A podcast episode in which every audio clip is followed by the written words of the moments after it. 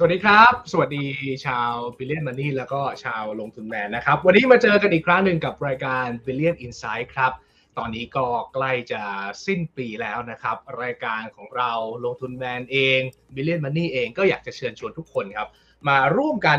รีวิวปีนี้กันหน่อยนะครับ ว่าการลงทุนเนี่ยเป็นยังไงกันบ้าง แล้วก็มองข้ามไปยังปีหน้านะครับ ว่าทิศทางของการลงทุนเนี่ยจะ สดใสบ้างหรือเปล่าหลังจากที่ปีนี้เป็นปีมหาโหมดของใครหลายคนในเรื่องของการลงทุนเลยนะครับ ปีนี้เนี่ยนะฮะเรียกว่าแทบทุกสินทรัพย์ทั่วโลกหุ้นเองตราสารหนี้เองนี่ก็ปรับตัวร่วงมาพร้อม ๆ กันหมด ซึ่งเป็นภาวะที่ไม่ค่อยเกิดขึ้นนะครับอย่าว่าแต่กำไรเลยครับ ปีนี้ใครขาดทุนน้อยหน่อยนี่ก็ต้องถือว่าประสบความสำเร็จแล้ว แต่ก็แน่นอนขึ้นชื่อว่าเป็นนักลงทุนเนี่ยเราก็อยากได้ผลตอบแทนแบบ absolute return ถูกไหมครับก็คือ ตลาดมันจะแย่ยังไงเนี่ยเราก็ยังอยากจะได้ผลตอบแทนที่เป็นบวกอยู่นะครับเพียงแต่ว่าปีนี้มันก็ใกล้จะผ่านพ้นไปแล้วอะเดี๋ยวมารีวิวกันนะครับ แล้วก็วันนี้ผมเชิญกูรูจากไทยวีไอนะครับ มาร่วมพูดคุยกัน 2 ท่านเลย เดี๋ยวจะเปิดอุบคุยกันว่าทั้ง 2 ท่านนี้ ลประกอบการการลงทุนปีนี้เป็นยังไงบ้าง แล้วมองปีหน้าอย่างไรนะครับ ให้คำแนะนำพวกเราอย่างไรบ้าง เดี๋ยวมาคุยกัน แล้วก็ระหว่างนี้นะครับ ถ้ามีคำถามอะไรอยากจะร่วมพูดคุยกับเราอยากจะคุยอ่าคุยกับกูรูของเราทั้งสองท่านก็พิมพ์คำถามฝากเอาไว้ได้นะครับ ผมจะขออนุญาตมอนิเตอร์หลักนะครับที่เพจ Facebook ของ Billion Money นะครับแล้วก็ YouTube ของลงทุนแมนนะครับอ่าถ้าพิมพ์จาก ช่องทางอื่นเนี่ยผมอาจจะตกหล่นไปบ้างต้องขออภัยล่วงหน้าเลย วันนี้ผมคุยกันกับคุณชาวเฉลิมเดชนะครับอ่าลีวงศ์เจริญ ท่านเป็นนายกสมาคมนักลงทุนเน้นคุณค่าประเทศไทย แล้วก็คุยกับคุณแดมนะครับชนาเมธเฟื่องวัฒนาครับสมาชิกของสมาคมนักลงทุนเน้นคุณค่านะครับ วันนี้มี VI มาคุยกับเราสองท่านสวัสดีครับสวัสดีครับอ่าสวัสดีทั้งสองท่านเลยนะครับ เดี๋ยวขออนุญาตคุยกับพี่ชาวก่อนเพราะว่าเราจะเริ่มต้นด้วยการรีวิวปีนี้สักหน่อย 2565 ปีมหาโหดของการลงทุนเลย พี่ชาวเป็นยังไงบ้างครับ รอดไม่รอดยังไง เล่าสู่กันฟังแบบเปิดอกหน่อยอ่าจริง ๆ ปีนี้ถือว่าโชคดีครับ ผมโชคดี คือจริง ๆ หุ้นมันก็มีตกไปทั่วนะหุ้นอเมริกาก็ลงจีนก็ลงหุ้น tech ก็ลงครับนะเวียดนามก็ลงหุ้นไทยก็หลาย ๆ ตัวก็ลงเซ็ตก็ดูเหมือนจะ sideway แต่บังเอิญหุ้นที่ผมมีอะตัวตัวที่ผมถือเยอะที่สุดในพอร์ตอะ มันดันขึ้นมาร้อยกว่าเปอร์เซ็นต์มันทำให้อ๋อก็ บวกเป็นเยอะอยู่ฮะครับเหมือนสวนสวนกระแสคนอื่นครับ ถือว่าดวงดีก็คือตัวที่หนักที่สุดในพอร์ตคือช่วยยันเอาไว้ไม่ให้ติดลบก็คือผลประกอบการโดยรวมก็ยังเป็นบวกอยู่ ไม่ใช่โชคแล้วนะครับ อันนี้ต้องเป็นความสามารถความสามารถแล้วไม่ไม่ไม่ไม่ไม่ไม่จำเป็นต้องถ่อมตัวนะครับอะท่านเป็น VI ตัวจริงแล้วเรียบร้อยแล้ว วันนี้เราเรามาให้คำแนะนำกันได้นะครับ อ่า แล้วโดยรวมๆล่ะครับ ถือว่าพอใจไหมสำหรับปีนี้ อ๋อดีเลยมีครับอะไรที่ที่เป็นบทเรียนหรือว่าเราเรียนรู้ได้จากปีนี้บ้างในมุมของพี่ชาวครับ บทเรียนก็คือมาทุกทุกทุกปีอะผมว่าหุ้นมันมีมันมีบางบางอย่าง บางตัวบาง sector ที่มันจะทำได้ดีนะครับคำถามคือเราหามันเจอหรือเปล่าแค่นั้นเองฮะขนาดปีที่ผ่านมาเนี่ยปีหกห้าเนี่ยทุกอย่างมันดูแย่ไปหมด แต่ผมก็ยังมีหุ้นที่ดันแบบดวงดีไปได้หุ้นขึ้นมาเป็นร้อยเปอร์เซ็นได้อะไรเงี้ย อืมก็มีทุกปีหุ้นไทยนะครับหุ้นไทยหุ้นใช่ไทยหุ้นไทยอะอ๋อก็แปลว่า sector ได้ไหมผมไม่ถามรายตัวว่าตัวไหนก็ได้บอกบอกบอกกลุ่มคร่าวๆก็ได้เผื่อผมจะเดาเอง อ่ากลุ่มที่เป็นลักษณะเหมือน consumption base อะครับ สินค้าที่ใช้หมดใช้อ่าสินค้าที่ใช้คนทั่วไปรู้จักอะไรเงี้ยผมว่าอย่างเงี้ยอืมแล้วมันอืมช่วงแบบฟื้นตัวจากโควิดเนี่ยมันก็เลยครับ pick up มาเยอะครับ มันก็มีเห็นบางปีอย่างที่ดีครับ ครับ ลองไปเปิดดูก็ได้ year to date ว่าหุ้นไหนบวกร้อยกว่าเปอร์เซ็นต์ตัวนั้นแหละครับ อยู่ในกลุ่มนี้ก็เป็นของพี่เฉาแล้วก็ทำให้พอร์ตของพี่เฉารอดนะครับ คุณแดมล่ะครับ ปีนี้เป็นยังไงบ้างปกติเราลงทุนต่างประเทศเป็นหลักถูกไหมครับอ๋อผมใช่ไหมครับ พอดีพอดีเสียงครับโทษทีโทก็ษทีพอดีเออใช่พอร์ตผมก็จะเป็นเป็นพอร์ตหุ้นหุ้นอเมริกาค่อนข้างจะร้อยเปอร์เซ็นต์นะครับนอกจากเงินสดที่เหลือไว้ในบัญชีในธนาคารปกติที่เอาไว้ใช้จ่าย ก็จะเป็นจะเป็นมันจะจะเป็นพอร์ตหุ้นที่ที่นู่นทั้งหมดก็ ถ้ารีวิวก็คือยับเยินนะครับ มันก็ตามสภาพที่ที่ที่เราเห็นกันอืมก็โดยเฉพาะหุ้นเทคก็เอ่อก็ลงมาแบบเจ็ดสิบแปดสิบเปอร์เซ็นของของไฮอะครับ มันก็อาการก็หนักอยู่อืมนะครับ แต่ถ้าถ้าในภาพของราคาหุ้นนะครับอืมอืมอืมถ้าในภาพของราคาหุ้นก็จะเป็นประมาณนั้นครับ ในช่วงระหว่างระหว่างปีนี้ทางทำอะไรบ้างอืมก็จริง ๆ จะบอกว่าทำอะไรบ้าง มันผมผมฟิโลโซฟีของผมมันยังเป็นมันเป็นการเอ่อ stay invest ไปเรื่อยๆไง เพราะฉะนั้นผมก็เลยมันก็เป็นความผิดพลาดส่วนหนึ่งแหละที่ที่ที่เราไม่ได้ถอยออกมาก่อนเนี่ยมันก็ครับ ไม่ว่าจะเปลี่ยนกลุ่มหรือว่าจะเอ่อจะยังไงมันก็โดนอยู่ดีอะครับ คือคือเปลี่ยนตัวนี้ไปอีกตัวหนึ่งมันก็ลงแต่มันลง มันมันสลับกันลงอะคมันรับก็ลงมากันหมด ก็ก็โดนพอสมควรครับ อืม แล้วคำถามเดียวกับพี่เชาเลยครับ เราเรารู้สึกว่าอะไรเป็นบทเรียนหรือว่าเราได้เรียนรู้อะไรจากจากปีนี้บ้างครับแชร์ให้เราฟังหน่อยครับคือจริง ๆ ถ้าถ้าถามผมอะผมคิดว่าบทเรียนสำคัญที่สุดของผมเลยปีเนี้ยคือ คือผม underestimate macro economic น้อยน้อยไปหน่อยอืมคือภาพของเอ่อ ราคาหุ้นที่ที่ผมประเมินอะคือผมประเมินเอาเป็นว่าหุ้นที่ผมลงทุนอะผมประเมินพวกรายได้ของเขาหรือว่าการเติบโตของเขามันไม่ได้ผิดหรอก แต่สิ่งที่มันแบบกระทบมันหนักๆจริง ๆ กับเอ่อกับตลาดที่มันเจอเนี่ยก็คือ พอแมคโครคนหนึ่งเป็นแบบเนี้ยเฟดเขาขึ้นดอกเบี้ย พอเฟดขึ้นดอกเบี้ยปุ๊บมัลติโพของตลาดมันลงทั้งตลาด คือคุณอืมจะมีกำไรจะเติบโตดียังไง คือพอมัลติเพิมันลงมันก็ ก็โดนกันหมดอืมแล้วก็พอเป็นภาพปีนี้เอาลุกที่เอ่อสิ้นครึ่งปีหลังแล้วก็ปีหน้าที่มันแบบเริ่มชะลอตัวแล้วเริ่ม g l o r i z a t i o n อย่างเงี้ยมันก็เลยทำให้ตลาดก็ยิ่งกด multiple ลงไปใหญ่ ถึงแม้ว่าผลประกอบการมันจะดียังไงก็ก็ก็ก็ก็ก็ค้ำไม่อยู่อะครับ ครับภาพมันก็เลยเป็นปีนี้ถือว่าแย่ที่สุดเท่าที่เรามีประสบการณ์การลงทุนมาเลยไหมครับ พี่แดม ถ้านับเป็นถ้านับเป็นเม็ดเงินน่ะแย่ที่สุด แต่ว่าอืมถามว่า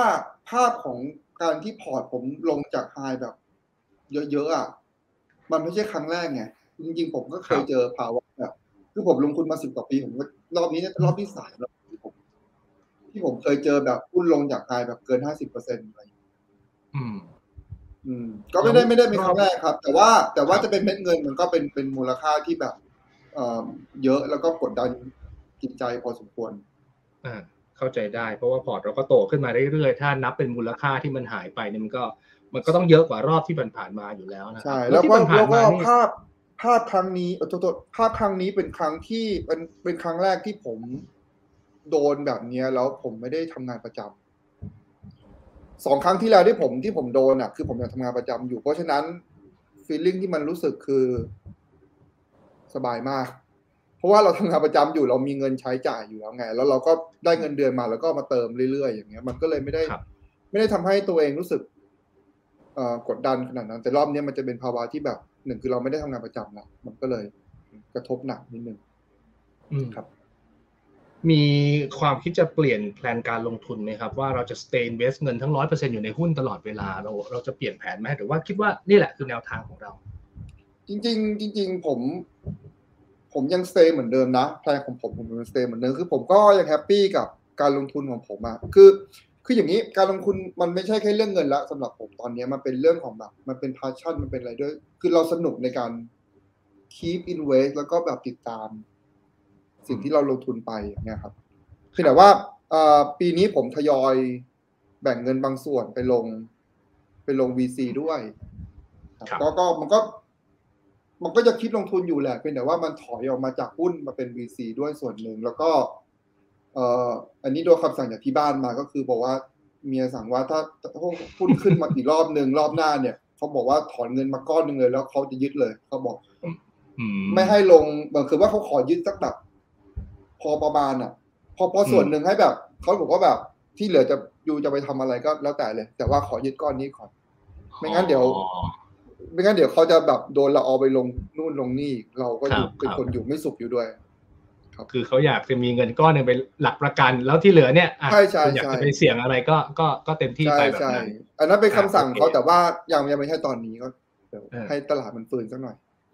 ผู้บัญชาการสั่งก็สุดท้ายเดี๋ยวก็ต้องทำตามนั่นแหละครับอะเดี๋ยวเราเราคุยกันผมเริ่มเห็นคำถามทยอยเข้ามาเรื่อยๆแล้วเนี่ยนะครับ เมื่อสักครู่มีคนถามว่าปกติแล้วเอ่อ นักลงทุนไทยที่ไปลงทุนในเวียดนามเนี่ยโฟกัสหรือว่าเน้นไปที่ sector ไหนเป็นพิเศษ ทั้งสองท่านตอบน่าจะตอบได้ทั้งคู่เพราะว่าน่าจะมีประสบการณ์ทั้งคู่เลยครับพี่ชาวมองไงครับ เวียดนามปัญหามันคือ คือทุกคนรู้ว่ามันโตแหละแต่ปัญหามันคือมันไม่มีหุ้น super stock ให้เลือกเท่าไหร่ผมรู้สึกนะ ก็มันก็จะมีหุ้นแบบดีๆ ที่ที่พอเลือกได้อยู่ไม่กี่ตัวครับอ่าฮะงั้นแบบอ่ามันก็มีไม่กี่ sector ด้วยที่ที่ครับที่เราพอรู้จักครับอืม ก็คงต้องต้องรอเวลาให้เขา develop มากกว่านี้ แล้วก็มีหุ้นดีๆเข้ามา list มากกว่านี้อะครับครับเพราะจริงๆ IPO ก็ไม่ได้มีมาสามปีกว่าแล้วนะเวียดนามอืมอืมครับ แล้วอเมริกาล่ะครับปุ๊บพี่แดมอ่าเชิญเชิญเชิญเชิญเชิญพี่ชาวเชิญให้ชดก่อนครับโทษทีอย่างเวียดนามถ้าเป็นผมผมก็จะซื้อพวก Diamond ไปอะไรเงี้ย track ตามอืมดัชนีไปเลย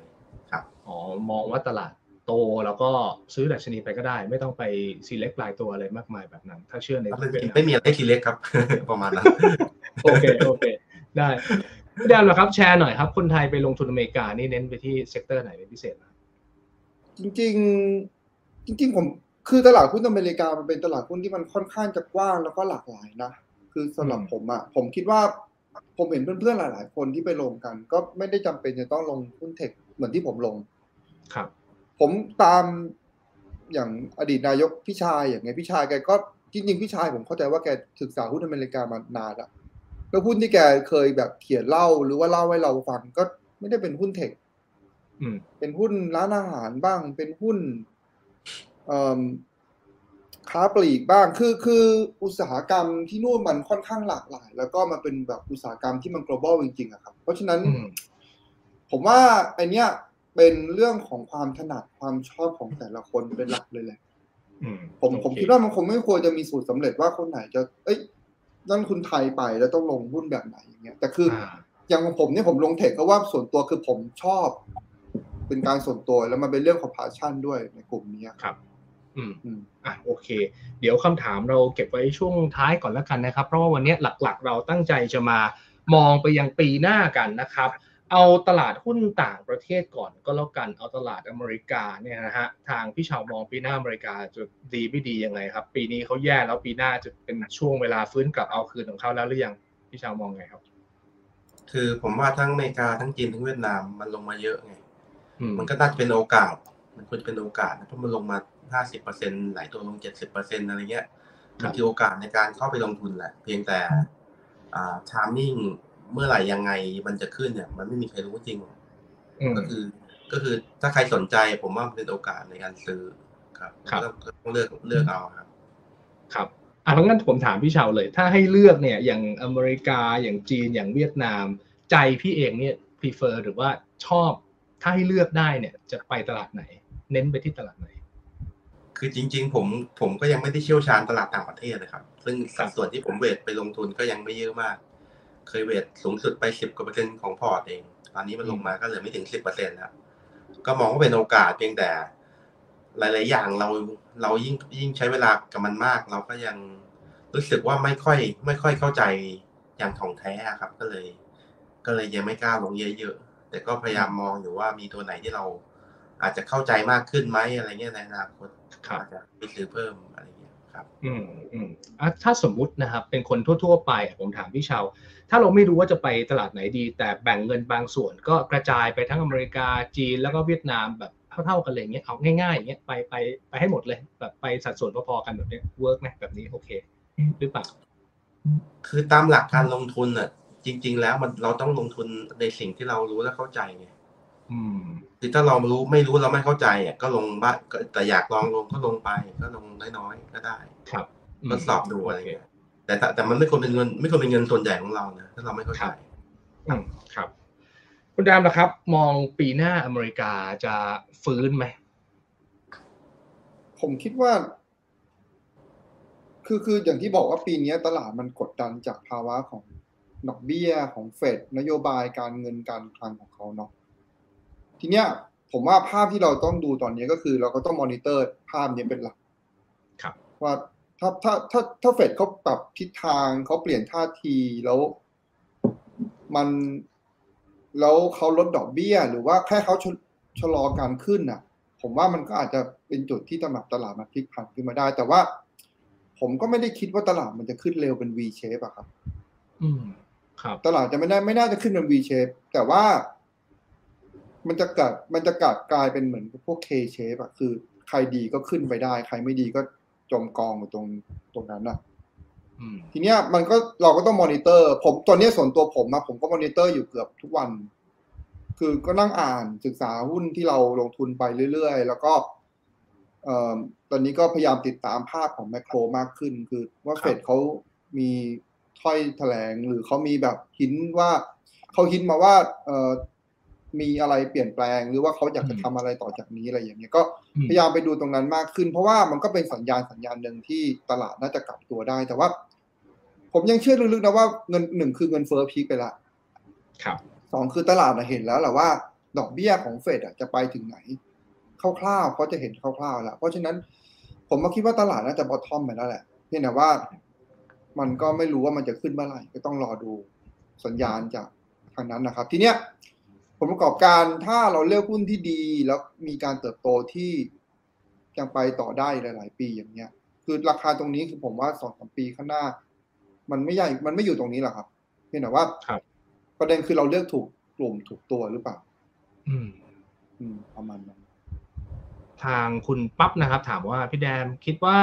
ในแง่ของหุ้นเทคจะมีธุรกิจหรือว่าอุตสาหกรรมไหนที่จะเปลี่ยนโลกได้อีกไหมครับเอ่ออันนี้อาจจะ ลองเปลี่ยนมุมคุยกันดู เดี๋ยวเดี๋ยวเรากลับมาคุยเรื่องเรื่องเรื่องปีหน้ากันก่อนอะขั้นด้วยคำถามนี้ก็ได้ทีมงานขึ้นมาพอดี คือจริง ๆ อย่างนี้ฟิโลโซฟีผมผมต้องclarify อย่างนี้ก่อน philosophy ในการลงทุนของผมอะผม ผมชอบถือหุ้นระยะยาว ผมชอบถือหุ้นแล้วก็โตไปกับบริษัท ไปไปไปกับเขาหลาย ๆ ปี คือถ้าไม่ต้องขายได้ผมก็จะดี ผมก็จะดีใจมาก แต่ว่าผมผมซื้อแล้วผมมองไม่ผิดไงมันก็โตไปเรื่อยๆของมันอันนี้คือเป็นเหตุผลหลักๆ ที่ทำให้ผมอะเอิ่มออกจากตลาดหุ้นไทยมาเมื่อสามสี่ปีที่ผ่านมา เพราะว่าผมส่วนตัวผมอะคือผมเข้าใจแหละนักลงทุนหลายๆคนมันก็จะหาหุ้นไทยที่ปีหน้าดีหรือดีสักปีสองปีได้ ซึ่งผมมันไม่ใช่แบบนั้นไงคือมันทำให้ พอเราศึกษาไปเรื่อยๆอะเราไปดูจีนเราไปดูเวียดนาม ผมบินไปเวียดนามมามาน่าจะเกือบสิบครั้งอะแล้วก็ผมไปดูจีน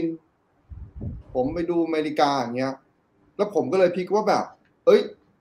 หุ้นแบบที่ผมอยากได้อะ ที่เหมาะกับสิ่งที่ผมต้องการจะลงทุนอะ มันอยู่ที่นั่นอืมแล้วมันกลับกลายเป็นแล้วแล้วพอด้วยความที่ธุรกิจมันเป็นแบบเนี้ย มันเลยส่วนใหญ่มันเลยอยู่ในหุ้นเทคครับเพียงแต่ว่าผมไม่ได้จำกัดหรอกว่าผมต้องคุณหุ้นเทคคือผมเจอหุ้นตัวอื่นผมก็ลงได้เพียงแต่ว่า ผมต้องมั่นใจจริงๆว่าแบบเฮ้ยภาพห้าถึงสิบปีอะมันมีอนาคตแบบเติบโตได้ระยะระยะยาว อืมอืมผมเมื่อผสัมกครู่ผมพี่คชาวลิฟายแบบนี้ก่อนอืมครับเมื่อสักครู่พี่ชาวก็บอกแต่ผมถามพี่พี่พี่แดมต่อคือพี่ชาวบอกว่าเราต้องไปลงทุนในสิ่งที่เรารู้จริง ๆ ก็คือเราตั้งใจจะเลือกอเมริกาอย่างเดียว แล้วก็จะโฟกัสแล้วก็ศึกษาแค่ตลาดอเมริกา ถึงแม้ว่าอะเราไปดูเวียดนามมาแล้วเราไปดูจีนมาแล้วเราก็ไม่เอาเลย เพราะว่าผมดูเวียดนามผมดูจีนมาแล้ว มันผมไม่เข้าใจไงผมไม่เข้าใจว่าสภาวะเศรษฐกิจของจีนจะเป็นยังไง ครับ ผมไม่เข้าใจ ผมไม่เห็นภาพว่าเวียดนามมันจะก้าวข้ามไปเป็นประเทศพัฒนาแล้วได้ยังไง ที่มันจะโตคือพัฒนามันจะเวียดนามมันจะโตแหละ แต่ผมครับผมยังแอบกลัวว่าเวียดนามจะสุดท้ายมันก็จะตกหล่มไทยคือเป็นแบบติดกับดักเอ่อประเทศแบบอะไรอะรายได้ปานกลางที่มันแบบขยับเอไปอรวยไม่ได้สักแล้วทีต่างๆ ใช่อืมใช่ผมกลัวมันจะเป็นแบบนั้น ซึ่งอืมผม ผมสุดท้ายพอคิดไปแล้วก็เลยแบบอยู่ที่อเมริกา ทีเนี้ยถามว่าอเมริกามัน มันก็มีทั้งดีและไม่ดีเนาะในภาพในภาพใหญ่ของมันเพียงแต่ว่าธุรกิจของเขาค่อนข้างจะแบบเติบโตได้แบบ globalize อะมันมันโตไปได้หลายประเทศอะครับแล้วยิ่งถ้าเป็นซอฟต์แวร์มันกระจายง่ายอย่างนี้ผมก็เลยอืมแล้วเราเห็นภาพว่าอีกหลายๆปีอะมันโตไปได้ เราก็เลยเลือกที่นี่เป็นหลัก ครับ มันแล้วถามว่าพี่ชอบบอกว่าเราต้องลงทุนในความรู้เราสิ่งที่เรารู้คือ คือผมว่าเรื่องนี้มันเป็นเรื่องที่แอบเอ่อย้อนไม่ใช่ย้อนแย้งสิเขาเรียกไงอะคือใช่เราอาจจะไม่รู้ แต่ถ้าเกิดเราศึกษาไปเรื่อยๆอะแล้วเราตั้งใจกับมันจริง ๆ อะ ผมว่ามันก็ไม่ใช่ว่าเราจะไม่รู้นะ ความรู้เราก็เพิ่มขึ้นทุกๆวันเหมือนเหมือนเหมือนที่เราทำอยู่ตอนเนี้ยครับครับ ผมก็ยังอ่านหนังสือนั่งอ่านนู้นอยู่ทุกวันเพื่อที่จะแบบพัฒนาว่าเอ้ย เราไม่รู้แต่ว่าเราก็รู้เพิ่มขึ้นได้ทุกๆวันนะคือ ผมว่านักลงทุนก็ต้องมีนิสัยแบบนี้ครับ ถ้าถ้าจะครับประสบความสำเร็จประมาณนั้นโอเคอะกลับไปถามพี่ชาวบ้าง จากคำถามเดิมก็คือมองปีหน้ายังไงเนี่ยนะครับ ทางคุณดามเขาเขาเริ่มมองภาพแมกโรมากยิ่งขึ้น นอกเหนือจากสิ่งที่ VI ทำอยู่แล้ว ก็คือเจาะลึกลงไปในในแง่ของธุรกิจในแง่ของบริษัท โดยส่วนตัวพี่ชาวเอง มองพวกภาพแมกโรอีโคโนมิกหรือว่าพวกเศรษฐกิจมหาภาคประกอบการลงทุนของเราไหมครับ ก็ก็ดูประกอบครับ แต่แต่ก็จะพยายามโฟกัสอ่าตัวตัวธุรกิจมากกว่า เพราะว่ามันเป็นอะไรที่เราควบคุมได้ครับอืมคือเราไม่สามารถไปไปบังคับให้แมคโครมันดีหรือไม่ดีอืม uncontrol factor นะแต่ที่เรา control ได้คือเราเลือกตัวไหนครับซื้อตัวไหนไงเราครัก็บโฟกัสตรงนั้นนะครับ ซึ่งถ้าเกิดถามว่าปีหน้ามองยังไงก็ ก็ยังเบสว่าทาง มันจะคล้ายๆ ปีเนี้ยแหละ คือ มันก็จะมีบางกิจการกำลังฟื้นตัวจากโควิด ที่มันมีมาสามปีครับมันเพิ่งฟื้นปีนี้ได้ครึ่งปีหลังเองครับและปีหน้ามันก็น่าจะฟื้นตัวต่อเนื่องบวกกับ tourist ที่เริ่มเข้ามาช่วงของสามเดือนที่ผ่านมาเราก็เห็นแล้ว ปีหน้าก็น่าจะดีขึ้นอีกผมเห็นว่ามันจะดีขึ้นอีก เพราะฉะนั้นหุ้นที่ได้ exposure ทั้งสองแบบเนี่ย ทั้ง tourist อะไรว่าทั้งฟื้นตัวจากโควิด ก็น่าจะเป็นหุ้นกลุ่มที่ได้ประโยชน์อืมเป็นหุ้นที่หุ้นกลุ่มคล้าย ๆ เดิมที่ perform ค่อนข้างดีในปีเนี้ยครับ ปีหน้าก็ได้ครับดีไป ส่วนอีกหลาย ๆ อย่างมันก็ผมว่าเป็นเป็นช่วงที่มีโอกาสในการลงทุนเยอะมากเลยอะผมมองนะคือ อเมริกาก็น่าสนใจจีนก็น่าสนใจเวียดนามก็น่าสนใจเพราะมันลงมาเยอะไงจริงๆมันครับเป็นเป็นเป็นช่วงเวลาที่ดีสำหรับคนที่อยากลงทุนนะผมว่าอืม opportunity opportunity มีทุกที่เลย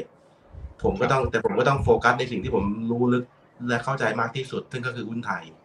อืมก็เลยลงหุ้นไทยเยอะหน่อยครับมองว่าเป็นโอกาสหมดเลยครับ ปีหน้าเราก็จะยังคงแฮปปี้กับการที่มีหุ้นไทยประมาณ 90%แบบนี้ต่อไปใช่ไหมครับพี่ชาว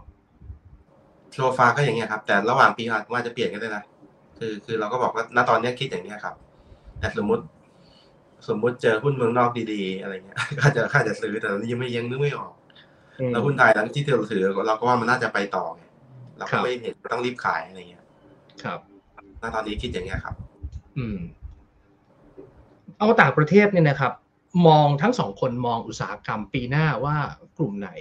sector ไหนลักษณะหุ้นประเภทไหนทำธุรกิจอะไรที่ที่น่าจะน่าสนใจหรือว่าน่าจะโดดเด่นในไอเดียเป็นยังไงบ้างนะครับ เดี๋ยวแชร์กันหน่อยทางคุณแดมก่อนก็ได้ครับอ่า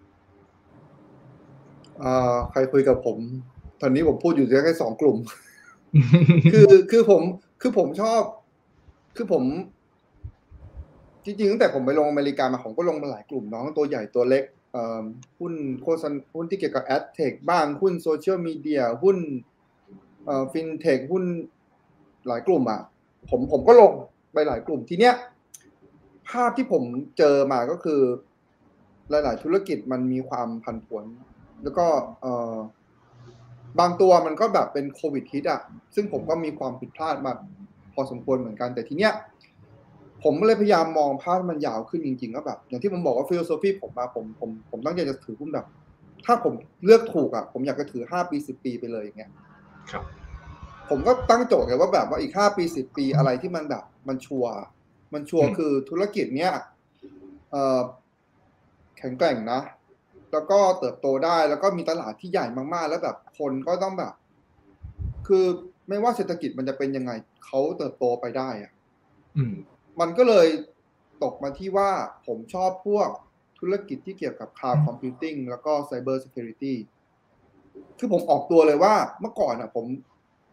ไม่ได้สนใจกลุ่มนี้เลย ผมมาเพิ่งมาอ่านกลุ่มนี้ได้จริงๆอะเมื่อประมาณสักปลายปีที่แล้วเอง ที่ผมอ่านแบบจริงๆจังคือผมไม่มีความรู้เลยนะครับ ผมก็เขียนโปรแกรมไม่เป็นอืม แต่คือพอเราศึกษาไปเรื่อยๆเราจะเราเราเราเราเราเริ่มมั่นใจไงว่าแบบเฮ้ยสิ่งเนี้ยมันคือสิ่งที่ มันคืออินฟาสตรักเจอร์หลักของของโลกธุรกิจยุคใหม่ครับแล้วมันจะต้องเป็นจะต้องใช้ไปได้อีก ไม่ต่ำกว่าห้าถึงสิบปีอะคือเรายังไม่เห็นสิ่งที่มันจะมาทดแทนอืมของพวกเนี้ย แล้วนอกจากนั้นน่ะ เป็นธุรกิจที่ เราเริ่มเห็นแล้วว่าหลาย ๆ บริษัทอะมี business model ที่ทำกำไรได้จริง ไม่ใช่แบบอ่ารายได้โตแต่ไม่มีกำไร เราเริ่มเห็นภาพชัดแล้ว เราเริ่มเห็นกลุ่มผู้ชนะของเขาแล้วว่าใครจะเป็นผู้ชนะ ครับโดยเฉพาะภาวะที่ตลาดเป็นแบบเนี้ยหุ้นมันลงมาแบบ ผมยังไม่เคยคิดเลยว่า ผมจะได้ซื้อหุ้นแบบนี้ในราคาแบบเนี้ยอืมอืมอืมเออ ผมก็เลยแบบค่อนข้างมั่นใจคือตอนเนี้ย ถามว่า ตอนแรกที่เมื่อกี้คุณบอยบอกว่า ไม่รู้พอร์ตปีนี้เป็นยังไงผมผมไม่รู้เลยว่าพอร์ตตัวนี้ผมมาติดลบไปกี่เปอร์เซ็นต์ผมไม่กล้าเปิดพอร์ตละแต่ตอนนี้ที่ผมดูอะคือผมอะมั่นใจว่าถึงทุนที่ผมถืออยู่อะมันแบบมันโอเค ผลประกอบผลประกอบการออกมาโอเค ทิศทางยังโอเคอยู่เพียงแต่ราคามัน มันก็เป็นไปตามภาวะของตลาด อืม อันนี้ผมผมผมถามจากจับใจจริงเลยนะเพราะว่าประสบการณ์ส่วนตัวผมว่านักลงทุนก็เคยเจอภาวะแบบนี้แหละติดลบเยอะๆคุณแดม เคยมีความคิดแวับขึ้นมาในใจแวับหนึ่งไหมว่าเอ้ยเฮ้ยเราเราเราไบแอสในในเชิงที่ว่าเรารักหุ้นตัวนี้มากเกินไปหรือเปล่ารักธุรกิจนี้มากเกินไปหรือเปล่าหรือว่าเคยเคยถามตัวเองแบบนี้ไหมเวลามีมีมีมีครับ มีมีมีมี ซึ่งมันก็เป็นความผิดพลาดที่ผมที่ผมเจอมาในรอบในในปีที่ผ่านมาเนี่ย อืมผมก็สิ่งที่ผมทำตอนนี้คือนอกจากผมอ่าน สิ่งที่ผมแบบทำไปแล้วอะผมก็พยายามไปเล่าให้เพื่อนฟัง ครับ เวลาให้เพื่อนหลายๆ หลาย ๆ คนฟังที่เขาสนใจอย่างเงี้ยเขาก็แบบให้เขาคอมเมนต์มาบ้าง ให้เขาแบบฟีดแบ็กกลับมาบ้างก็แบบเฮ้ยเฮ้ยกูกูไปแอดปะวะกูคิดถูกปะวะอะไรอย่างเงี้ย อืมซึ่งซึ่งซึ่งมันก็มีทั้งเห็นด้วยแล้วก็ไม่เห็นด้วย เราก็น้อมรับทั้งสองฝั่งเพียงแต่ว่า คือพอเราเขาฟีดแบ็กมา เวลามีคำถามอะไร เราก็ไปศึกษาต่อนะว่าเฮ้ย เราเจอคำถามแบบนี้ว่ะเราจะมั่นใจได้ยังไงวะว่าแบบสิ่งที่เราคิดมันถูก มันก็ยิ่งทำให้ผมกลับไปนั่งอ่านค้นข้อมูลนั่งอ่านนั่งไปคุยกับเอ่อ คนที่อยู่ในอุตสาหกรรมเนี่ยเพื่อที่จะเรียนรู้มันเพิ่มเติม ซึ่ง ผมคิดว่าผมมันก็ผมคนที่ถือหุ้นเยอะๆ มันก็ต้องรักหุ้นเหมือนกันเนาะมันก็เป็นเป็นนิสัยของนักลงทุนพวกนี้ใช่แต่ว่า ในภาวะของการที่เรารักหุ้นอะ เราก็ศึกษาไปแล้วเราก็คิดว่าเราใบแอดเราคงไม่ได้ร้อยเปอร์เซ็นที่จะหายไป แต่มันก็ต้องแบบลดลงไประดับหนึ่งอะจากข้อมูลที่เรามีครับแล้วก็ตัวเลขผลประกอบการที่ออกมามันก็พิสูจสิ่งที่เราคิดระดับหนึ่งอะ โอเค คืออย่างน้อยอะปีนี้ผมเชื่อว่าทางคุณแดมเองก็น่าจะได้เรียนรู้แล้วก็เป็นนักลงทุนที่เก่งขึ้นเยอะเลยนะครับ จากสิ่งสิ่งที่มันเกิดขึ้นแล้วก็น่าจะเป็นกำลังใจให้ใครหลายคนที่ปีนี้ก็อาจจะเจอเรื่องการขาดทุนบ้าง พี่ชาวล่ะครับอ่าเมื่อสักครู่เราคุยกันเรื่องของ sector กลุ่มอุตสาหกรรมที่น่าสนใจพี่ชาวเองมองต่างประเทศมี sector ไหนเด่นๆไหมครับ หรือว่าคิดว่าหา sector ในบ้านเราง่ายกว่า แชร์กันได้ตามสะดวกเลยครับอ่อ ผมผมว่าผมลองลงทุนในอเมริกาในจีนมาสี่ห้าปีแล้ว ผลประกอบการแย่ก็เลย ก็เลยคิดว่าตัวเองไม่ไม่น่าจะมีความรู้ดีพอก็ครับข้ามดีกว่า แต่ในไทยเนี่ยก็อย่างที่บอกคือเราก็มองว่า ไอ้กลุ่มที่มันมี exposure ทางด้านฟื้นตัวแล้วก็ tourist arrival เนี่ยมันมีหลายหลายหลายธุรกิจมากเลยนะที่ได้ประโยชน์อะเราก็ลองลองดูอะครับ ซึ่งส่วนใหญ่ก็เช็คไม่ยากหรอก มันเป็นสินค้าและบริการที่มันเป็นลักษณะ consumer facing นะ คือเรามองเห็นไง เวลาคนมาซื้อเราก็เห็น อย่างเช่นเราไปเดินในบิ๊กซีลาดลาดตำลีเนี่ย ก็จะเห็นครับต่างชาติซื้อของนะ เราก็ดูว่าซื้ออะไรกัน อะไรเงี้ย มันมันค่อนข้างชัดนะแล้วรู้สึกว่ามันง่ายง่ายกว่า ก็ก็โฟกัสไปแถวๆนั้นทำนองนั้นนะครับ อืมพี่ชาวเคยมีปีที่การลงทุนแย่มากๆไหมเอาเป็นว่าจะพูดอยู่พอดีเลยคือ ส่วนใหญ่อะชอบถามปีที่ผ่านมาเป็นยังไง แต่จริงๆเป็นคำถามที่ไม่ค่อยแฟร์นะผมว่าการลงทุนระยะยาวไม่ควรดูปีเดียว มันไม่ได้วัดกันปีหนึงคนไหนเก่งไม่เก่ง มันต้องวัดกันแบบผมลงมาสิบเจ็ดปีก็ต้องถามที่เจ็ดที่สิบเจ็ดปีที่ผ่านมาเป็นยังไงมันน่าจะเป็นคำถามที่แฟร์ที่สุดอืมปีที่แล้วอาจจะฟุกไม่ได้ไงใช่ไหมฮะอืมผมก็เคยมีปีที่ไม่ดีอะก็เหมือนแดมมาหลายปีบางปีเคยขาดทุนสามสามสี่สิบเปอร์เซ็นต์ครับสิบเจ็ดปีผมเคยเคยย้อนไปดูมันจะมีสี่ครั้งที่ขาดทุนนะอืมมีสี่ปีขาดทุน ปีที่ขาดทุนเยอะสุดน่าจะเกือบสี่สิบเปอร์เซ็นต์ครับ ก็จะมีช่วงเวลาที่ไม่ดีบ้างในบางครั้ง ถ้าเราเป็นนักลงทุนระยะยาวมันก็ต้องเจออยู่แล้ว เจอทุกคนไม่มีใครไม่เจอครับคนที่ไม่เคยเจอเลยผมว่าโกหกเป็นไปไม่ได้อะมันต้องคือถ้าเราจะแบบ seek alpha เราได้ return เยอะ ๆ เนี่ย เราก็ต้องมี exposure ทางด้านทางด้านผิดเป็นบางครั้งบางปีครับบางปีอะไรเงี้ยถ้าเรากลัวผิดแล้วก็ถือพันธบัตรแล้วก็ได้ return นิดเดียวอืม แต่ถ้าเราอยากได้ return เยอะๆอะมันก็ต้อง ก็ต้องลงทุนใช่ไหมมันก็ต้องมีความเสี่ยงบ้าง เป็นปีที่ไม่ดีบ้าง แต่ถ้าระยะยาวเราลงทุนถูกวิธี ยาวๆไปเนี่ย return ก็โอเคอะมันก็สิบเจ็ดปี โดนไปสี่ปี อีกสิบสามปีขึ้นไงเอเวอเรสต์มันก็เยอะ มันก็ financial freedom ได้เหมือนกันครับแต่มันเป็นแต่มันแต่มันต้องมีปีที่ไม่ดีอยู่แล้วครับ อืม ช่วงที่ไม่ดีนี้กลับมายังไง แล้วตอนนั้นมีความเสียความมั่นใจอะไรไปบ้างไหมครับพี่ชาว มันก็เซ็งทุกคนแหละ ก็เห็นแดมเซ็งผมก็เคยเซ็งคือ คือคิดเป็นตัวเล่นเงินเล่นกับแมวครับเอาเอาเอาแมวมาเล่นด้วยช่วยแมวมันขึ้นมาแมวมันขึ้นมากวนครับโทษทีพี่ชาวยิ่งหลังๆพอพอร์ตพอพอร์ตใหญ่ๆเนี่ยคิดเป็นตัวเงินแล้วแบบโอ้โหปีหนึ่งเราโดนขนาดนี้ได้ยังไง เงินเยอะขนาดนี้หายไปอะไรเงี้ยอืมแต่ก็คือมันก็เซ็งทุกคนแต่เราก็ต้องแบบยึดยึดมั่นในในหลักการ VI ว่าเราว่าเราถืออะไรอยู่นะ คือถ้าถ้าสิ่งที่เราถือมันมีมูลค่าแบบมากกว่าที่มันโชว์ในราคาในในหน้าตลาดหน้าวันที่มันแย่ๆเนี่ยเราก็ต้องมั่นใจว่าเราทำถูกแล้วก็รอให้เวลาให้มันฟื้นกลับมาแค่นั้นเองครับ คือราคาราคาที่ที่มันลงมาเยอะๆมันอาจเป็นราคาที่แบบผิดไงอืมเกิดจากภาวะคนตกใจเกินไปแย่งกันขายมันก็ลงมาเยอะๆเราถือครับอยู่เฉยๆแล้วก็ มันก็ดูมูลค่าน้อยลงนะดูอืมดูจำนวนมันน้อยลงไงแต่ถ้าเกิดหุ้นมันมีมูลค่าเราก็ต้องนึกว่า เฮ้ยจริง ๆ แล้วมูลค่าที่มันมีคือเท่านั้นเท่านี้นะนึกในใจไว้เก็บมันไว้ในใจไงอย่าไปมองตัวเลขที่น้อยๆนั่นณวันที่มันลงมาเยอะอืมๆเอาฮะยิงต้องบอกว่าอย่าไปมองตัวเลขที่เยอะๆตอนที่เราเคยเยอะด้วยนะก็ทั้งสองฝ่ายใช่ เออทั้งมันปัจอาจเบอจะร์แบซ่าบราคามันอาจจะ over value มากเกินไปตอนนั้น ถ้าเราไม่ได้ไปคิดว่าตัวเลขมันเคยอยู่ตรงนั้นน่ะโอ้ยวันนี้ที่ผมมีอยู่วันนี้นี่คือแบบเกินฝันมาไกลแล้วอืม ก็ใช่ถูกต้องก็คิดว่าเอถูกต้งอห็นด้วยมันก็มันก็ มันก็เป็นชีวิตที่เราแบบโอ้ยสิบปีที่แล้วผมไม่เคยคิดว่าผมจะมีจุดวันนี้เลย ขนาดผมโดนไปเยอะนะเออ มันก็ ก็ต้องผ่านให้ได้อะครับ แล้วก็อืมคิด investing ผมว่าเดี๋ยวมันก็ต้องกลับมาทีเนี้ยเราก็ต้องศึกษาไปเรื่อยอืม อันนี้เนี่ย เป็น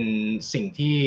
ทำยากมากนะคือเราเขาคือแน่นอนแหละกำไรมันเคยขึ้นมา ต่อให้มันเป็นแค่ตัวเลขอย่างเดียว ตัวเลขมันเคยอยู่ในพอร์ตเราแล้วเรา บางทีเราก็ยึดติดกับมันแล้วมันก็ทำใจลำบากเหมือนกันนะครับ อ่าๆก็ต้องโอเคเคยเจองั้นสัเดี๋กยวครั้งนะครับในชีวิต ใช่ เป็นความรู้สึกที่ต้องเคยเจอถึงจะอธิบายได้นะครับ เดี๋ยวลองสลับไปที่คำถามบ้างดีกว่า เดี๋ยวทีมงานขึ้นคำถามให้เรามาคุยกันหน่อยนะครับ เดี๋ยวช่วงท้ายผมจะถามถึงกลยุทธ์ที่แต่ละท่านวางแผนไว้สำหรับปีหน้ากันบ้างนะครับ ตอนนี้สลับคำถามนิดหนึ่งนะครับ The Great Reset นะครับคุณแนนถามว่า The Great Reset คิดว่า tech เดิมๆ FAANGMAN หุ้น super stockเดิมๆในไทยนะครับ ก็คือพูดถึงทั้งต่างประเทศแล้วก็ไทยเนี่ยจะกลับมานำตลาดได้อีกไหม หรือว่าหุ้นน่าจะสลับไปกลุ่มใหม่ๆ ตัวใหม่ ๆ แล้วท่านไหนก่อนดีอะคุณแดมก่อนก็ได้ครับ พูดถึงต่างประเทศก็ได้ Big Tech ยังจะคงเป็น Big Tech ต่อไปไหมหรือว่ามันจะเริ่มเปลี่ยนแล้ว คืองี้ อพูดคำว่าแฟงแมนขึ้นมาวันนั้นนะผมเคยคุยกับเพื่อนคนหนึ่งในกลุ่มหนึ่งเขาก็ คือเขาถามผมนะว่าเฮ้ยทำไมแบบ คือถ้าเราเข้าใจเราเราเห็นแฟงแมนเนี่ย มันจะมีบางตัวที่ไปบางตัวที่แบบ คือเมื่อก่อนมันจะเป็นแฟงแมนใช่ไหมครับเป็นแฟงหุ้นแฟงอะ่ะตอนนี้มันมีหุ้นเป็นเป็นอะไรนะมามาทาน่าเหรอตอนนี้เขาเรียกอะไรมีมาทาน่าใช่ไหมอันนี้ไม่ทราบจริงๆเอ่อมาทาน่าคือพวก Microsoft เอ่อ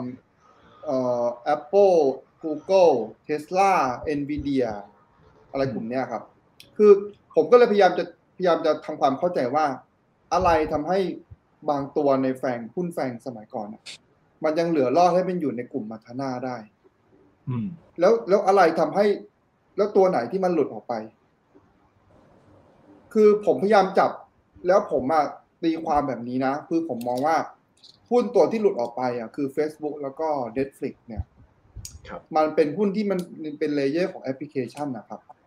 เวลาเราลงทุนในหุ้นที่เกี่ยวกับแอปพลิเคชันอะมันจะมีความเป็นแฟชั่นระดับหนึ่งเราก็ต้องทำความเข้าใจตรงนั้นนะอืมคืออมวันหนึ่ง Facebook คนไม่ใช้แล้วคนจะไปใช้ TikTok อย่างเงี้ยคือมันมันแสดงว่ามันเป็นความเป็นมันมีมันมีความเป็นแฟชั่นระดับหนึ่งมันไม่ใช่มันไม่ใช่แบบสิ่งที่มาเป็น infrastructureอะไรครับคือสิ่งที่มาเป็น infrastructure ถ้าเรามองยุค 70 80 มันคือคอมพิวเตอร์มันคือ Windows อืมยุค 90นะมันคือ Windows ใช่ไหมครับครับเพราะมันเป็นยุคของ PC ไง มันเป็น Windows Microsoft Take Off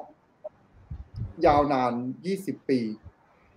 พอหมดจากยุค PC ขึ้นมาวันที่สตีฟจ็อบโชว์ iPhone ขึ้นมาแรกๆอะมันเปลี่ยนจากยุค PC เป็นยุคมือถือ แพลตฟอร์มที่มันกระโดดขึ้นมาเป็นผู้นำอะคือ Google แล้วก็ Apple Microsoft ตอนนั้นถ้าใครไปดูมูลค่าหุ้นของ Microsoft มันก็หายไปเลยแบบ คือแบบไม่มันมันมันแย่ไปเลยอะ จนจนมันเกิด cycle ใหม่อันหนึ่งขึ้นมาก็คือหุ้นที่เกี่ยวกับ Cloud Computing อะ คนที่จับเทรนด์ตรงนั้นได้คือ Amazon Microsoft แล้วก็ Google มันเริ่มจับเทรนด์ตรงนี้ขึ้นมาได้มันเลยทำให้ Microsoft อะพลิกกลับมาจากที่เขา Microsoft จริงๆไม่ได้อยู่ในหุ้น FAANG นะ แต่เขาเกิดขึ้นมาอยู่ใน MATANA ตอนนี้ อืม คือ แล้วถ้าเราไปดูประวัติของพวกเนี้ยเราจะเห็นเลยว่ากว่าที่มันจะเปลี่ยนนะมันใช้เวลาเป็นสิบกว่าปี ครับ Windows มาเป็นมือถือ มือถือมาเป็น cloud มันใช้เวลาเป็นสิบปีอะกว่ามันจะเปลี่ยน เพราะฉะนั้นอะถ้าถ้าอะไรที่มันเป็น infra พวกเนี้ยผมว่ามันอยู่ได้นานกว่า มันอยู่คงทนกว่า แล้วมันแบบครับมันเปลี่ยนกันช้ากว่า มันไม่เหมือนกับแอปพลิเคชันไงวัน Netflix จะทำมาดีแค่ไหนก็แล้วแต่วันหนึ่งดิสนีย์บอกว่าเราทำแอปขึ้นมาด้วยปุ๊บ คนย้ายไปดูดิสนีย์กันหมดเลย ครับ ใช่ไหมฮะน้องบอกว่า Facebook จะหายไปไหม Facebook มันอาจจะไม่หายก็ได้ แต่ว่าพรีเมียมหรือว่าความแข็งแกร่งของมันอาจจะโดนท้าทายจากคู่แข่งได้ง่ายกว่าธุรกิจที่มันเป็นอินฟ a สตรักเจอร์เพราะฉะนั้นเอ่อผมก็เลยคิดว่าถามว่าเทคกลุ่มกลุ่มแฟงแมนจะกลับมาได้ไหม ผมคิดว่ามันต้องเป็น ก็ต้องเหมือนเป็น K shape อะครับ selective อืมบางตัวครับที่เขาจะมีความ m ิ t i v e อยู่เขาก็ไปต่อได้ บางตัวที่เขาครับสูญเสียความ m ิ t i v e เขาก็หายไปอืมขึ้นโดยอเฉยู่กับพาะว่าอย่าเรางยิ่งอะไรเข้าที่ใจเป็นแฟชั่น มันก็จะเรียกคำว่าแฟชั่น มันก็ไม่เชิงเนาะคือมันอาจจะแบบ คือถ้าเกิดว่ามัน ผมผมเรียกมันว่าแฟชั่นมันอาจจะไม่ใช่แฟชั่นก็ได้คือมันอาจจะมาแบบแวบหนึ่งห้าปีแล้วก็หายไปครับอะไรอย่างเงี้ยอืมซึ่งซึ่งผมตีความอย่างนั้น ผมคิดว่า ผมก็เลยพยายามพอผม คิดแบบเนี้ยผมก็เลยพยายามมองหาหุ้นที่มันเอ่อมีความเปลี่ยนแปลงที่ช้ากว่า มันเป็นหุ้น tech ก็จริงแต่มันเปลี่ยนแปลงได้ช้า เพราะมันเป็น infrastructure ที่มันเนี่ยมันมันไม่ได้สร้างขึ้นมากันง่าย ๆ แล้วก็คนที่ใช้อะมันก็ใช้ต่อไปได้หลายๆปีอะไรอย่างเงี้ยครับผมก็ไอเดียผมก็เลยมาในใน way นั้นมากกว่าละ อืมอืมได้คือ top ของลีกเนี่ยมันเปลี่ยนไปตลอดเวลา ก็จะมีบางบริษัทที่ยังคงยืน top ไปได้เรื่อยๆ กับบางบริษัทที่ก็เดี๋ยวมาเดี๋ยวไป เพราะฉะนั้นอาจจะต้องต้ถ้าองเราเลือกถ้าเราเข้าใจ landscape ในการแข่งขันของของโลกธุรกิจในยุค 5 ปีหรือ 10 ปีหลังจากเนี้ย เราก็จะรู้ว่าใครจะเป็นผู้นำและใครจะยึดยึดหัวหาดได้ เราก็อยู่กับเขาโคได้ครับ เพราะฉะนั้นคำถามที่ผมเคยถามคุณดาไปเมื่อสักครู่ว่า ปีหน้ามองว่าเทรนด์ไหนจะมาคือ คือเราไม่ได้มองแค่ระยะภายในปีหน้าอยู่แล้ว คือเรามองใช่ใช่ใช่ปีสิบปีผมมอง ผมมองห้าถึงสิบปี เพราะว่าผมอ่าผมยังมันเป็น philosophy ในการลงทุนของผมไงคือครับคือมันอาจจะไม่ได้ไม่จำเป็นทุกคนต้องเล่นแบบนี้ก็ได้อืมแต่เราเราเราเป็นแบบนี้เราก็พอเรารู้ว่าเราต้องการถือหุ้นหลาย ๆ ปีอะเราครับเวลาเรามองเราก็จะไม่ได้มองแค่ปีหน้าเราก็ต้องมองหลายๆปี อืม โอเค พี่ชาวล่ะครับ หุ้นไทย มันเปลี่ยนผู้นำของของวงการยากกว่าหรือเปล่าคนที่เป็นบริษัทระดับผู้นำในบ้านเรา ก็น่าจะยังคงรักษาตำแหน่งผู้นำไปได้ ง่ายกว่าหรือเปล่า หรือพี่ชาวมองยังไงครับ ผมว่ามันเป็นเป็นเรื่องปกติว่ามันจะมีการ evolve ไปเรื่อยๆ ก็อย่างเหมือนวอร์เรนบัฟเฟตก็เคยถามว่าหุ้น Fortune 500 Top 10น่ะปีนี้กับ 20 ปีที่แล้วอะมาเทียบกันน่ะมันแทบจะไม่มีหุ้นซ้ำเลย อืมก็แปลว่ามันก็มีการเปลี่ยนแปลงไปเรื่อยๆ ครับครับหุ้นไทยก็ ก็อาจจะเปลี่ยนช้ากว่า เพราะว่าเป็นเป็นธุรกิจที่เป็นแบบไม่ใช่ tech ไงก็จะเปลี่ยนแปลงช้าแต่ แต่ประเด็นคืออะนั่นไม่ใช่หน้าที่เราไงหน้าที่เราคือเราหาหุ้นที่ขนาด ยังไม่ยังไม่ใหญ่อ่าหุ้นกลางหุ้นเล็ก ที่จะเติบโตเป็นหุ้นใหญ่ในอนาคต นี่คือสิ่งที่เราควรจะต้องทำหุ้นใหญ่ที่มันใหญ่อยู่แล้ว มันจะโดน disrupt ไม่ disrupt ผมไม่สนปตทเป็นไงผมก็ช่างมัน SCG ผมไม่ได้ดู ผมจะดูว่าหุ้น ที่วันนี้ยังขนาดเล็ก และผู้บริหารมี potential อยู่ในอุตสาหกรรมที่มีโอกาสเติบโต มีความแข็งแกร่งมี DCA มีหมด แต่ยังเล็กอยู่แล้วเขาจะโตไปได้อีกยาวนานเป็นติดยี่สิบปีอะครัก็บพยายามหาหุ้นอย่างนั้นแล้วก็ซื้อแล้วก็ถือถือไปเรื่อยๆ ถ้าเราซื้อทำทำถูกมันก็จะขึ้นได้เป็นสิบเท่าร้อยเท่าพันเท่าอืมครับที่เราแล้วถ้าวันหนึ่งมันเป็นมันเป็นบิ๊กกับเขาบ้างแล้วอะพี่ก็จะขายมันทิ้งหรือเปล่า ถ้าพี่บอกว่าพี่ไม่อยากเอาผู้นำของตลาดไปหา rising star ดีกว่า คำถามคือโตถึงเมื่อไหร่ครับ ถ้ามันยังโตต่อก็ถือไปเรื่อยๆ ถ้ามันหยุดโตแล้วก็trim ออกไปซื้อตัวอื่นบ้างก็ได้ อืมครับอ่าโอเคนี่คือนี่คือเกมที่เราทำอยู่ครับ ครับ โอเค ได้ มีคำถามอื่นเพิ่มเติมไหมครับ เรายังหา super stock ในตลาดหุ้นไทยได้อีกไหมอืมผมว่าเราก็น่าจะหาได้เรื่อยๆนะขนาดปีแย่ๆอย่างนี้พี่ชายยังหาบวกร้อยเปอร์เซ็นต์ได้เลยพี่ชายมีอะไรมีแนะนำมีทุกปี มีทุกปีคือคำถามที่คนชอบถามไง คนชอบบอก super stock ไม่มีอยู่จริงหมดแล้วอะไรเงี้ย คุณคิดอย่างนั้นที่คุณไม่ได้ดูครบทุกตัว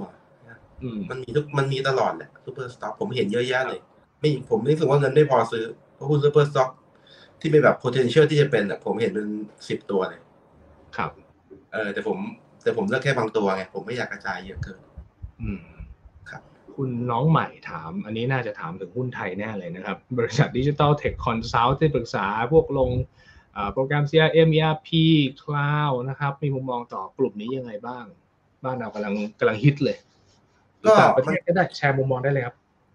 ฮิตมาสักพักใหญ่ ๆ แล้วมันขึ้นปีที่แล้วมั้งแล้วปีนี้มันก็ลงไงเพราะมันขึ้นมาแรงไป ก็ต้องพักตัวก็ธรรมดาไม่มีอะไร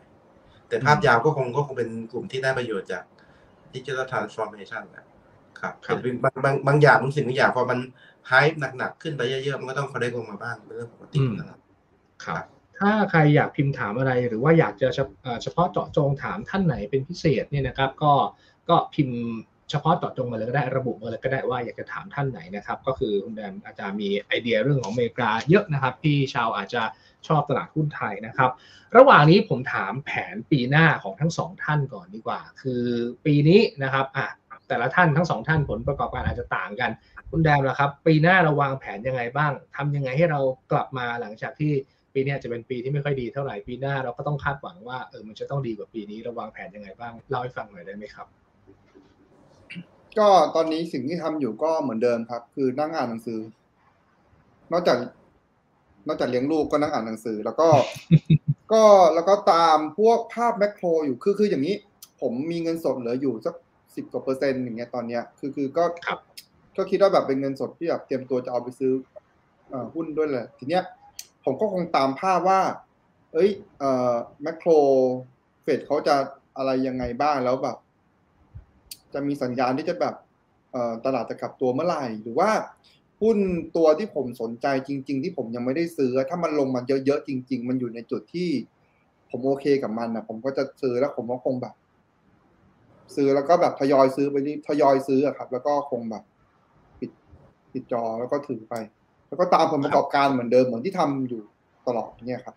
อืมเพราะว่าหลาย ๆ ตัวก็ราคาลงมาในจุดที่แบบ ผมก็ไม่เคยคิดว่าผมจะเจอหุ้นแบบนี้ในราคาแบบนี้เหมือนกันอืมในภาวะตอนครับนี้นะครับ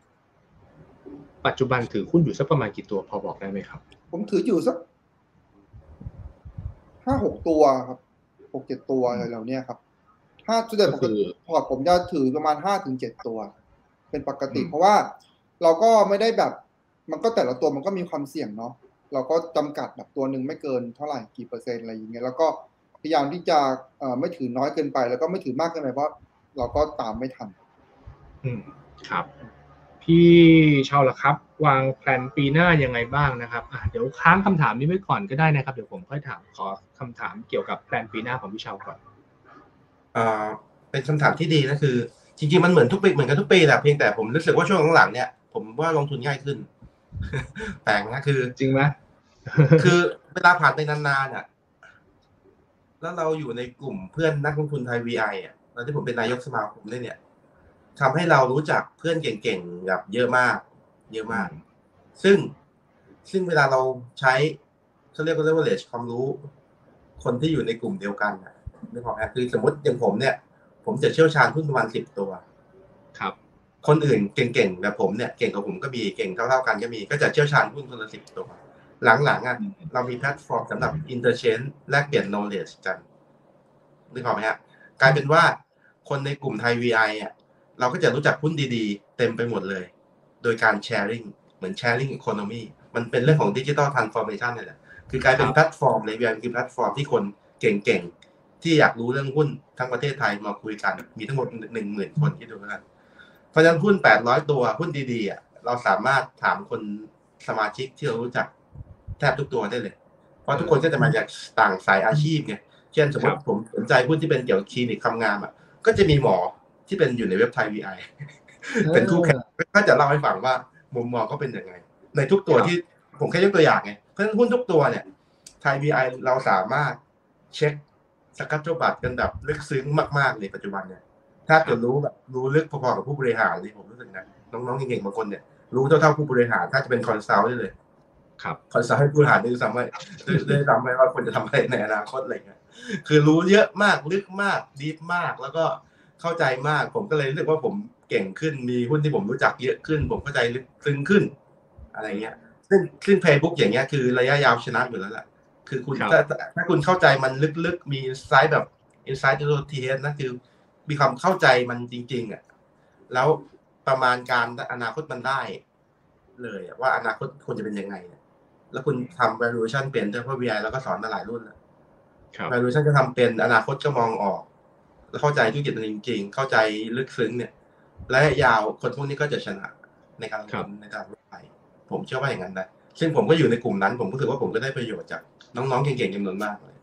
ก็ทำถามมันก็รู้เรื่องดีพูดบางตัวขี้เกียจอ่านก็ถามน้องเราช่วยบรีฟให้ฟังบรีฟให้ฟังภายในห้านาที คนเก่งๆเขาอธิบายให้เราเข้าใจได้เลย ในหุ้นแต่ละตัวที่เราอยากที่เราสนใจครับก็กลารเป็นว่าสังคม VI ทำให้ทุกคน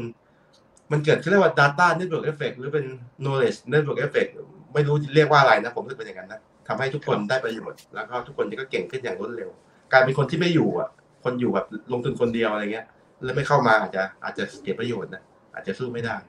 เพราะว่าเวลาคนเก่งๆมันเป็นพลังไงมันครับมันหมุนอยู่ด้วยกันเต็มไปหมดเลยอืมผมรู้สึกอแต่ย่างก็นั้นมีเลยง่ายขึ้นเยอะเลยครับอันนี้ มีเทพคนหนึ่งอย่างอย่างเทพแบมเขาก็เขาก็ไปย้ายไปอเมริกาแล้วครับ อยากจะชวนเขากลับมาไหมฮะไม่คือทุกคนถนัดคนละอย่างไงผมว่าครับทุกคนถนัดคนละอย่าง คือเขาเขาอืม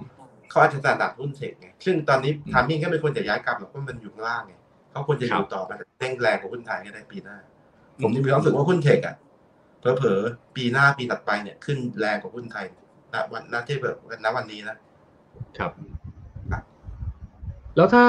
อ่าสังคมของพี่อย่างไทย VI คนทั่วไป ถ้าเขาอยากจอยตอนนี้ยังยังจอยได้อยู่ไหมครับ หรือว่ายังไงประชาสัมพันธ์ทุกคนจอยได้ครับแค่มาสมัครสมาชิกเอง สมัครสมาชิกเข้าเว็บบอร์ดตอนหลังเราเราจะเริ่มมีการสื่อสารผ่านไทย VI official LINE group แล้วอะไรเงี้ย เข้ามาในกลุ่มไลน์แล้วมันก็จะมีงาน ปีหน้าเนี่ยพอหลังโควิดเนี่ยเราก็จะมีงานเหมือนเดิมเป็นงานสังสรรค์ on-site งานอบรมอืมทำให้ทุกคนสามารถมาจอยได้เหมือนนัดกินข้าวกันมากันทีสองร้อยคน แล้วก็ครับถ้าคุณอยากคุยกับใครคุณก็จำหน้าผมได้ คุณก็เดินมาทัก ผมก็คุยด้วยทุกคนอยู่แล้วส่วนใหญ่ก็เป็นคนข้างในวีไอครับส่วนใหญ่เป็นคนไนท์คือ คือถ้าเขาอยากรู้อยากทำทุกคนก็ยอมพร้อมตอบแบบผมสังเกตนะเห็นด้วยเห็นด้วยเขาก็เขาก็ไม่เคยผมความรู้เลยทุกคนคือครับเบสเขาคือแชเราร์กัน เราได้ความรู้จากคนก่อนหน้าไง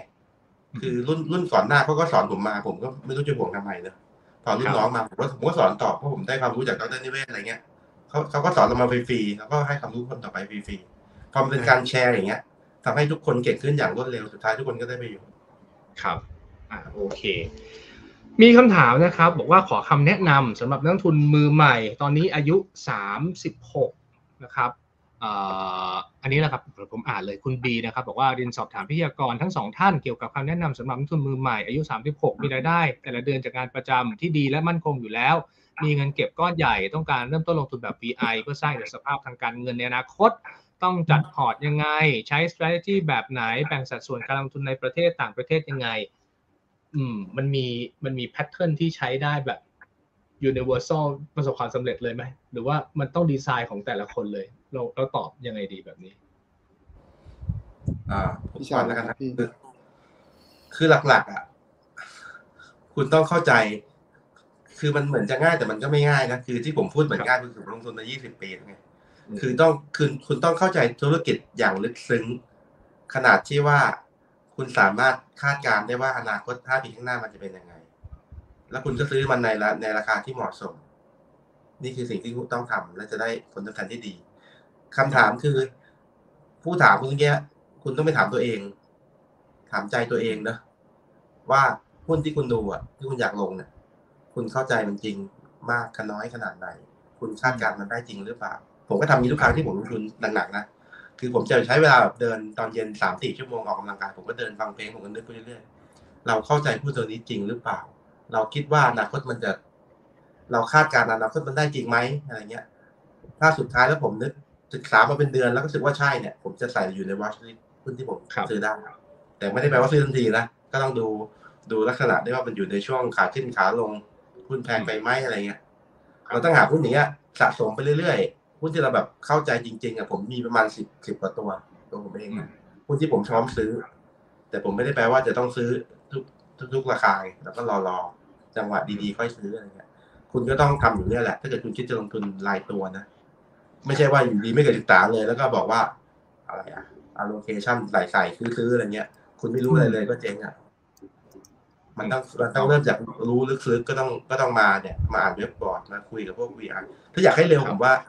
มางานสังสรรค์คุณมาคุยกับผมมาเร็วกว่าคุณนั่งอ่านอะไรใช่ใช่ใช่นานใช่ช้าใช่คุยกับคนที่รู้เลยก็สอนคุณ ครึ่งชั่วโมงคุณเก็ตหรอกถ้าคุณคุณครับถ้าคุณมีเบสมาบ้างนะอ่า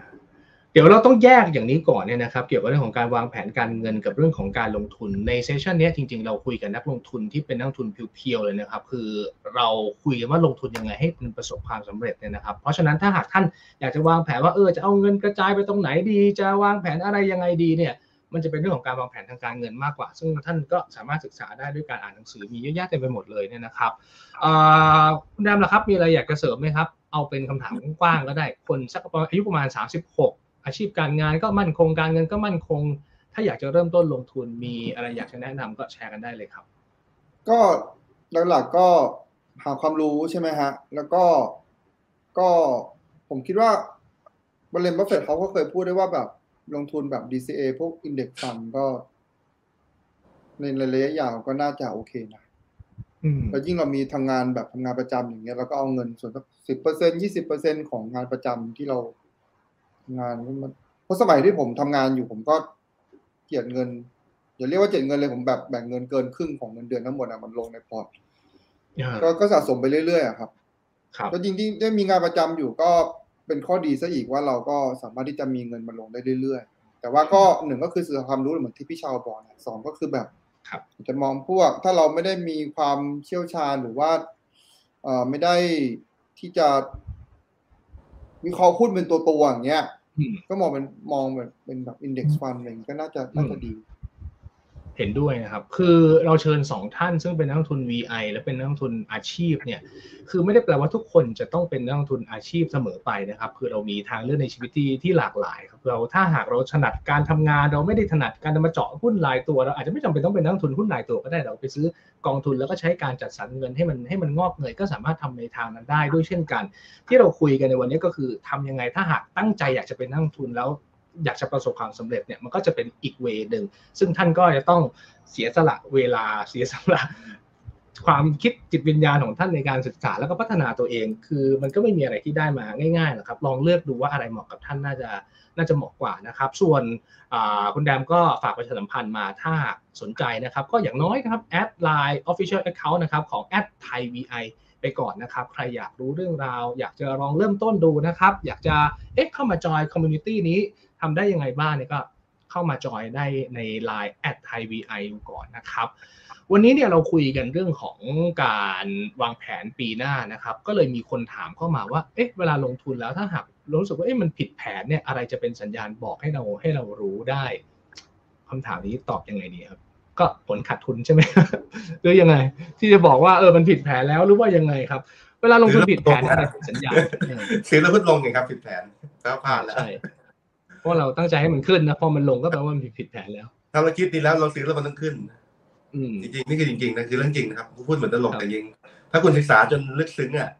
เวลาซื้ออะมันควรจะต้องขึ้น แล้วถ้ามันไม่ขึ้นน่ะ เราเราต้องหาเหตุผลไหมหรือว่าถ้าไม่ขึ้นแปลว่าผิดเลย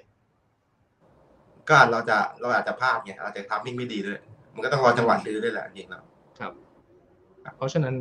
ผลกำไรผลขาดทุนเนี่ยเป็นตัวบอกได้ชัดเจนที่สุดแล้วว่า มันเรากำลังทำอะไรอยู่เนี่ยนะครับใช่มีคนถามมาเพิ่มเติมนะครับ ว่าพี่แดมทำใจยังไงบ้างเวลาขาดทุนเยอะๆเนี่ยมันเป็นประสบการณ์ที่อาจจะนานๆเจอที แล้วก็มันก็อาจจะกระทบกับความรู้สึกไว้อยู่พอสมควร ตั้งสติยังไงกลับมายังไง จริงๆ ผมไม่ได้ทำอะไรพิเศษนะครับ คือคือหมายถึงว่า เพราะว่าอย่างที่บอกว่ามันเป็นภาวะที่นักลงทุนทุกคนจะต้องเจออยู่แล้วครับ เรื่องเรื่องแบบเนี้ย อาจจะแบบครับจะมีแค่ไม่กี่คนหรอกที่ที่เหมือนที่พี่ชาวบอกอะที่จะมีกำไรทุกๆปีโดยที่แบบไม่มีปีที่ที่ที่ที่ขาดทุนนะอืมแล้วก็เออแล้วพอร์ตผมดันโฟกัสอยู่ที่นู่นแล้ว ตลาดมันลงมาตั้งแต่เดือนสิบเอ็ดปีที่แล้วอะครับครับเนสแดกมันลงตั้งแต่เดือนสิบปีที่แล้วนี่คือแบบไหลรูดอย่างเดียวเลยว่าเนี่ยสิบสองสิบสามเดือนละมันก็โดนมาเรื่อยๆอะครับเพียงแต่ว่าหนึ่งคือผมคิดว่าถ้า ทำใจยังไงก็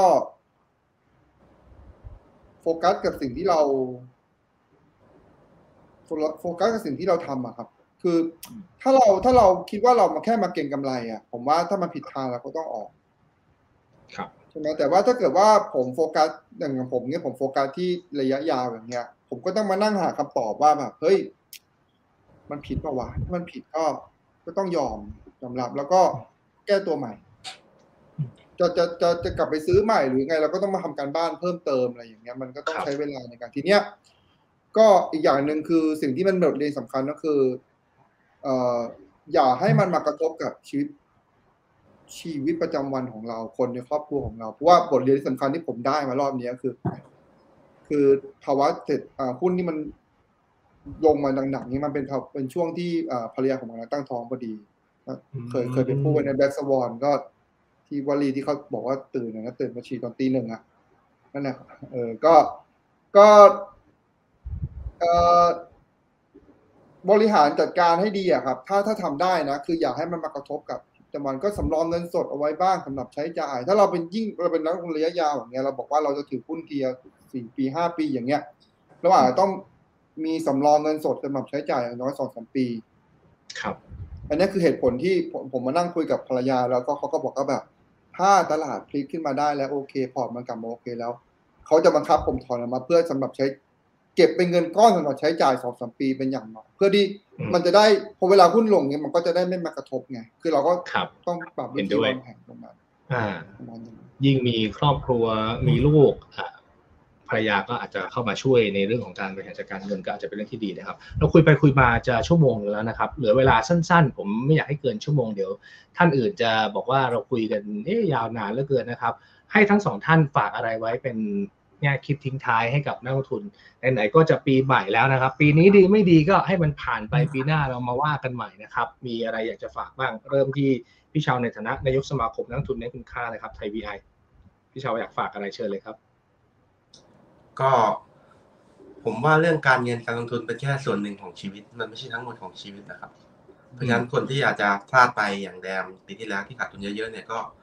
ก็ก็ถือเป็นบทเรียนแต่ว่าไม่ใช่ทั้งหมดของชีวิตหรอกคือบางทีเราโชคร้ายแต่เรามีโชคดีด้านอื่นไงอย่างแดมผมมองนะคือเขามีลูกไงคือเขาอาจจะอยากมีลูกมาหลายปีแต่ไม่มีไงแต่ปีที่ลงทุนไม่ดีเขาก็ได้ลูกใช่ไหมเหมือนเหมือนผมนึกถึงน้องอีกคนหนึ่งตอนสับพราไพสิทธิ์เขาเคยมาบ่นว่าเขาขาดทุนหนักมากเลยแต่เขาใช้เวลาช่วงนั้นอะ เจอแฟน ตอนนี้ก็อืมแต่งงานลูกโตละครับนึกออกไหมฮะ คือมันอาจจะขาดทุนในบางเรื่อง แต่ชีวิตเราดีในเรื่องอื่นอะใช่ไหมผมก็เห็นเห็นอย่างเงี้ยนะจากจากประสบการณ์ก็จะแบบมันก็แปลกดีอะคนบางคนก็จะจะเจ็บเจ็บด้านเงิน แต่ก็ได้คู่ชีวิตอะไรเงี้ย เจ็บด้านเงินได้ลูกอะไรเงี้ย ก็ก็บอกก็อยากฝากว่าให้ทุกคนมองภาพรวมภาพใหญ่แล้วก็มองระยะยาวระยะสั้นมันก็เป็นแค่ snapshot ของชีวิตเท่านั้นเองก็จะไปเสียใจไปทำให้สุขภาพมันแย่แล้ว กันก็อืมผ่านผ่านไปแต่มันก็ผ่านไป ก็ครับมองมองอนาคตให้ดีแล้วก็แรกทำใจเราให้ดีแล้ว สุดท้ายมันก็ผ่านไปแล้วก็พอมองย้อนกลับมาสมมติผ่านอีกสิบปี มองย้อนกลับมาณตอนนั้นก็โอ้โหไม่มีอะไรเลยทำไมนะครับทำไมต้องไปตกใจกับเอ่อเสียใจขนาดนั้นครับอืมนี่รุ่นใหญ่ต้อง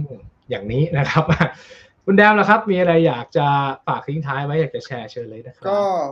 ผมว่าอาวุธที่สำคัญที่สุดของนักลงทุนก็คือความรู้อะครับคือก็คิดว่า ถ้ายัง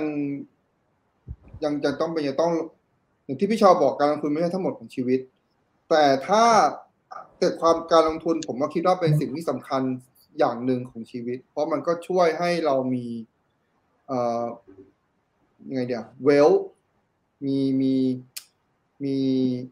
มีกำเปลี่ยนฐานะได้อะแล้วก็ครับช่วยให้เอามาเอาเนี่ยมายกระดับ มาตรฐานชีวิตได้ดีขึ้น หรืออย่างอย่างพี่ชาวอย่างเงี้ยก็เห็นชัดเลยพี่ชาวพอพี่ชาวแบบพอร์ตดีๆปุ๊บแกก็ไปทำบุญให้อะไรอะ ผมเห็นพี่ชาวแชร์บ่อยๆก็จะไปให้ทุนการศึกษาอะไรบ้างอะไรอย่างเงี้ยก็ก็พอพอเรามีเราก็แบ่งสังคมแต่ทีเนี้ยปัญหามันคือเราจะทำไงให้มันประสบความสำเร็จอย่างนั้น ผมว่ามันก็อยู่กลับมาที่ว่าเราต้องมีความรู้ คุณจะเล่นหุ้นแบบไหน จะเป็นแนวพื้นฐานแนว